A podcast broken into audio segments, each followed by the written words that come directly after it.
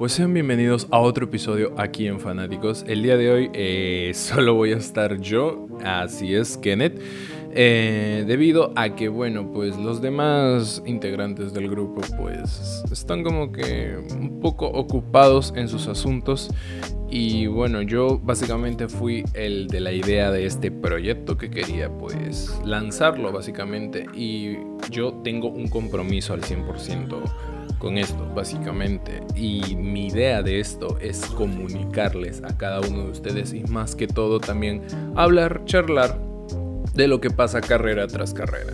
Lamentablemente no pudimos grabar el del, el Gran Premio de Australia debido a que, bueno, pues em, fue madrugada y al otro día pues cada uno tenía que hacer sus asuntos y lamentablemente en mi caso me enfermé, estuve mal de la garganta, de la voz y no hablé nada. Es más, hasta me picaba la garganta. Pero bueno, eso es otro asunto que ya pues pasamos página, ya que estamos acá con un nuevo episodio y es un episodio que la verdad yo estoy sumamente alegre y no digo por el resultado, ojo, sino por las sorpresas que ha pasado en todo este Gran Premio de Italia del 2022 casa de Ferrari, en donde pensábamos que Charles Leclerc iba a aplastar a los Red Bull, iba a dominar el circuito Ferrari, pero no pasó eso, o sea, no, no, no ocurrió, no ocurrió, básicamente, no fue la idea eh, que habrá pasado, pero después de todo lo que pasó y todo lo que se vivió en el Gran Premio de, de Australia, claro, eh, teníamos las expectativas altas para este Gran Premio de eh, Italia. Pero bueno, pues no. Y como lo vieron en el título del video y del podcast, claro está, doblete de Red Bull, amigos míos. Estos dos, si lo están viendo en YouTube, les estoy mostrando ahorita, tengo dos coches en miniatura, así, en miniatura, de los Red Bull. Este es el RB16B del año pasado. Pero bueno, estos dos, o sea, estos dos chiquitines, pues acabaron de ganar el Gran Premio de Italia. Casa de Ferrari, como lo vuelvo a repetir, y yo digo que este es como el batacazo que tenía que hacer Red Bull si quería como que luchar el campeonato mundial y el de constructores. Porque dicho y hecho esto, amigos míos, ahorita Charles Leclerc obviamente, claro, eh, spoiler, Charles Leclerc ni siquiera llegó al podio, básicamente se quedó sexto y con esto eh, todavía sigue liderando el campeonato mundial, tiene 86 puntos, pero no hay como que una diferencia como que digamos abismal como era antes, porque seguido de eso está Max Verstappen, que tiene 59 puntos y detrás de él está Checo, Sergio Pérez, que tiene 54 puntos. Los Red Bull van con todo. Y lamentablemente, ¿dónde se preguntarán? ¿Dónde está Carlos Sainz? Carlos Sainz está en el puesto quinto con 38 puntos. Después del contrato que le hicieron de su extensible contrato, creo que hasta 2025, 23, 24, no me acuerdo muy bien, pero la cosa es que le, le extendieron el contrato para que se quede en Ferrari. Estuvo mostrando más que todo resultados paupérrimos porque el coche se le iba, se iba de la pista, perdía posicionamiento, abandono de, en, casa de este Gran Premio de Italia y muchos errores y errores y errores más. Mal, mal, mal. Mal, mal, mal, mal. Porque de esta manera Ferrari está bajando el rendimiento, está bajando su nivel y Red Bull está aprovechando eso. bueno, no sé, yo soy Team Red Bull, pero a la vez no es que odie tanto Ferrari. Pero es que es preocupante porque pensábamos todos que Ferrari iba a ser como que la era de Mercedes, así que iba a dominar básicamente toda este, esta nueva era de nuevos coches y todo, pero pues no, pues no, parece que no. y bueno, informarles también que el de constructores, eh, Ferrari tiene 124 puntos, Red Bull tiene 133 puntos. Ojito ahí. Ojito ahí, voy diciendo. Ojito ahí.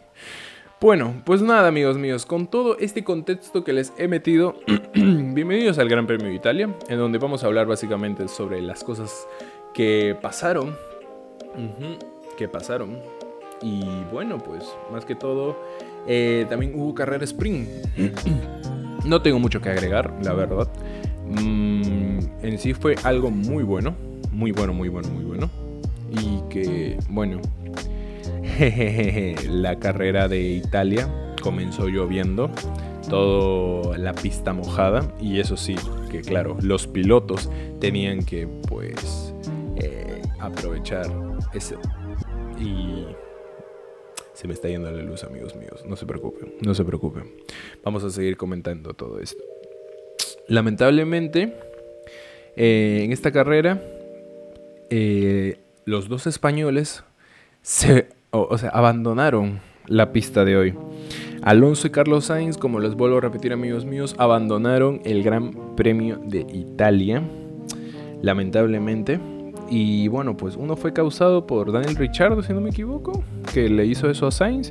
Y de Alonso fue por Mick Schumacher. Bueno, de todas maneras, seguido de eso, Alonso, eh, digo, Mick y Ricciardo siguen después de ellos, o sea, están en últimas posiciones debido al accidente o choque o roce o como lo quieran llamar que hicieron. Pero bueno, ya saben amigos míos, eh, nosotros hablamos de los décimos lugares para arriba, pero quiero hacer una, no sé, como una excepción, pero algo que quiero destacar. Y bueno, pues lamentablemente, pues el, el que decíamos que era siete veces campeón mundial y todo eso, Lewis Hamilton, Sir Lewis Hamilton, decimotercer lugar. Decimotercer lugar, amigos míos. Decimotercer lugar. 10-3. Decimotercer lugar.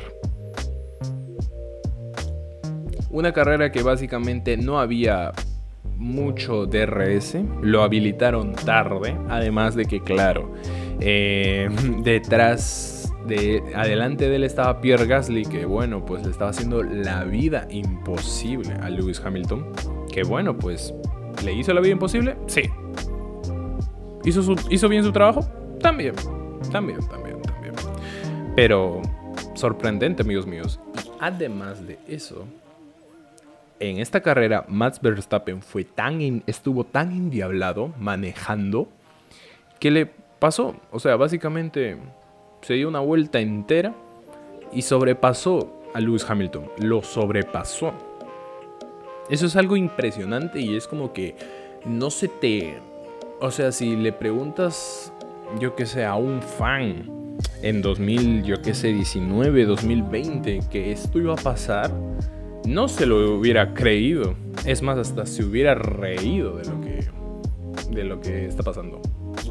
Y bueno, son cosas que pasan, amigos míos, son cosas que pasan, pero así es la Fórmula 1, básicamente.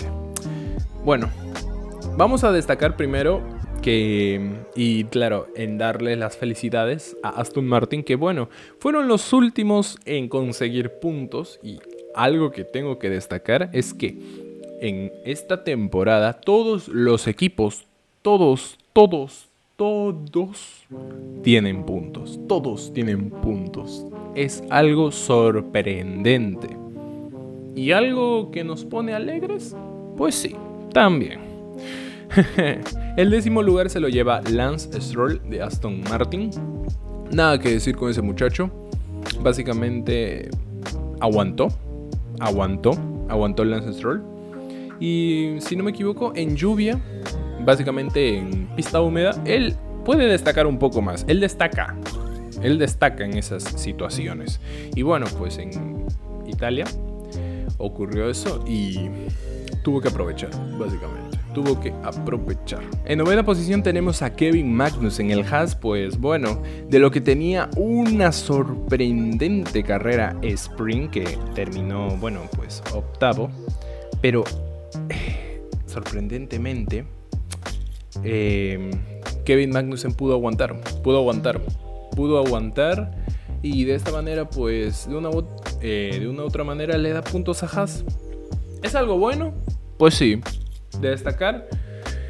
Estuvo peleando, estuvo peleando. Vimos que tuvo eh, peleitas ahí con Russell, que ya vamos a hablar también de eso. Pero sí, muy buena actuación de Kevin Magnussen. Sebastián Vettel, el otro Aston Martin que hablamos, amigos míos. pues como les digo, eh, Sebastián Vettel, octavo lugar, se lleva 4 puntitos, 5 puntitos para Aston Martin, amigos míos. Muy bien, felicitaciones. Y bueno, pues no vi mucho a Sebastián Vettel en la carrera, si le soy sincero. O sea, fue como fantasmita y ya. Pero más allá de todo eso, si Aston Martin consiguió sus puntitos, pues estamos alegres. Y nada más, básicamente. Después de esto, Yuki Tsunoda, eh, después de lo que le pasó a Pierre Gasly, si no me equivoco, en la arrancada de la carrera, que claro, ahora que me acuerdo, Pierre Gasly ocasionó uno de los accidentes de ahí al comienzo de la carrera. Por eso es que, bueno, pues estuvo un poco atrás, pero no agarró tantas posiciones. Bueno, con Yuki Tsunoda, pues destacable, destacable actuación, porque esta es una, creo que sus mejores carreras que pudo conseguir. Además de que, claro, consiguió puntos para su equipo, que es Alfa Tauri. Y bueno, bien, seis puntitos que se lleva el japonés. Después de todo esto, amigos míos, tenemos que, bueno, no decir que es una horrible actuación, porque claro, yo considero horrible actuación cuando ya no consigues puntos. Pero, si estás en la zona de puntos, pues es por algo, básicamente. Bueno, aunque también hay que aceptarlo. El Ferrari, que claro, en sexta posición lo obtuvo Charles Leclerc, amigos míos, que después de lo que pasó, eh, estando en tercera posición ya tipo pusheando a Checo Pérez, presionándolo para conseguir la segunda posición. Eh, parece que no le fue tan bien porque, bueno, entiendo también la situación y creo que eso también Brian me lo comentó, que Charles eh, no es como que mente tan fría en situaciones de mucha presión. Y bueno, pues hay que ponernos en contexto. Estás en hogar Ferrari, gente Ferrari, con un buen Ferrari que puedes demostrar muchas cosas esta temporada. Y obviamente eso implica ganar el campeonato mundial y el de constructores. Hay mucha presión por detrás. Hay mucha presión. Presión. Y bueno, parece que eso parece que no se concentró del todo al, 100% de Charles Leclerc, porque en esa chicane que ocurrió, en donde claro, se fue de la pista y bueno, no hubo tantos, eh, ¿cómo se dice esto? No hubo tantos daños graves en el monoplaza. Eh, pudo remontar algo y esa es la sexta posición, amigos míos. Básicamente, la sexta posición que, bueno, de una u otra manera, 8 puntos se lo lleva. Que claro, si hubiera estado en segunda posición se hubiera llevado 10 puntitos más, que sería 18 puntos, pero bueno. Esos 8 puntos todavía lo mantiene vivo liderando el campeonato mundial y claro, obviamente eso le aporta también a lo de, lo de constructores. Pero bueno, estas son las cosas que pasan en la Fórmula 1. Cualquier cosa en absoluto puede pasar. Eso sí, eso sí. En quinta posición sorprendentemente fue eh, Valtteri Bottas con el Alfa Romeo que se lleva 10 puntos para su equipo y que además tuvo una buena pelea con el cuarto lugar que sería George Russell. Que ahí hubo como que ciertos rocecitos que vimos en la carrera, de que ven que te voy a adelantar un poquito, zona de DRS que te voy a estar presionando por ahí, que en la curvita me voy a meter, que en la otra me voy a salir, que que te voy a como que eh, engañar básicamente, todas esas cosas. Hubo una muy buena pelea entre esos dos tipos claro, un ex eh, piloto de Mercedes, que básicamente el, que, está, que estaba el otro era el reemplazante de Botas, que bueno, sí, sí, meto un poco de fuego, lo sé, lo sé, lo sé. Pero eh, pasando ese tema, muy buena pelea. Botas se lleva 10 puntos y George Russell a Mercedes se lleva 12 puntos. Que no sé si será cosa del carro o tal vez sea algo de suerte o tal vez sea algo de los dos, pero si Russell está en cuarta posición, porque Hamilton terminó en decimotercera posición? No lo entiendo. Ahí como que es algo medio rarito y ahí como que sacas tu hipótesis y dices de que claro, sí era más que todo el carro que el piloto. Pero pasando del otro tema, sorprendentemente nuestro chivolo, Lando Norris, volvió, volvió al podio, amigos míos. Volvió al podio. Claro, obviamente lo que le pasó a Leclerc. pero volvió, amigos míos. O sea, tercera posición, Lando Norris. 15 puntitos para McLaren. Sorprendente actuación, muy buena actuación, aunque claro, eh, no es que digamos que no se vio mucho de Lando en la carrera, pero si está en la tercera posición es que mantuvo la posición, hizo una buena gestión de neumáticos y además de todo eso tuvo algo de suerte para quedar en la tercera posición. Porque si no hubiera ocurrido lo de Charles, creo que se hubiera quedado en el cuarto y así, así, así, así, así. Pero bueno, felicidades por él, felicidades por McLaren. Y bueno, muy bien. Estoy alegre, básicamente. Y claro, por parte que, claro, Mimi es fan de McLaren y le conté la noticia y se alegró bastante. Se alegró bastante. y bueno, ahora la cereza del pastel, amigos míos.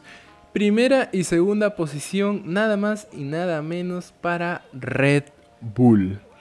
Primera posición, Max Verstappen. Segunda posición, Checo Pérez. Muy, muy, pero muy bonito. Acaba de sonar mi reloj porque, bueno, básicamente estoy grabando este podcast en la madrugada, pero acaban de ser las 6 de la mañana. Son cosas que pasan, amigos míos. Y claro, obviamente, pues Em, tenía que gestionar mi tiempo. Pero bueno, continuando con el tema, Verstappen y Pérez, primero y segundo lugar. Llevando así nada más y nada menos Verstappen 26 puntos y Checo 18 puntos. Muy buena actuación por parte de los dos, nada que reprochar, es algo sorprendente y claro, esto trata de demostrar y decirles a los de Ferrari que los de Red Bull eh, no están como que ocultándose o no están en el mejor rendimiento, es más, volvieron más fuertes que nunca, como diría Checo Pérez. y bueno, bonita actuación de Matt Verstappen, básicamente lideró toda la carrera, no tuvo ningún inconveniente por demás. Y eso, se lleva también además la vuelta rápida y claro, el piloto del día. ¿Esto más que merecido? Yo creo que sí. ¿Esto da más eh, entretenimiento a la Fórmula 1? También. ¿Por qué? ¿Por qué, amigos míos?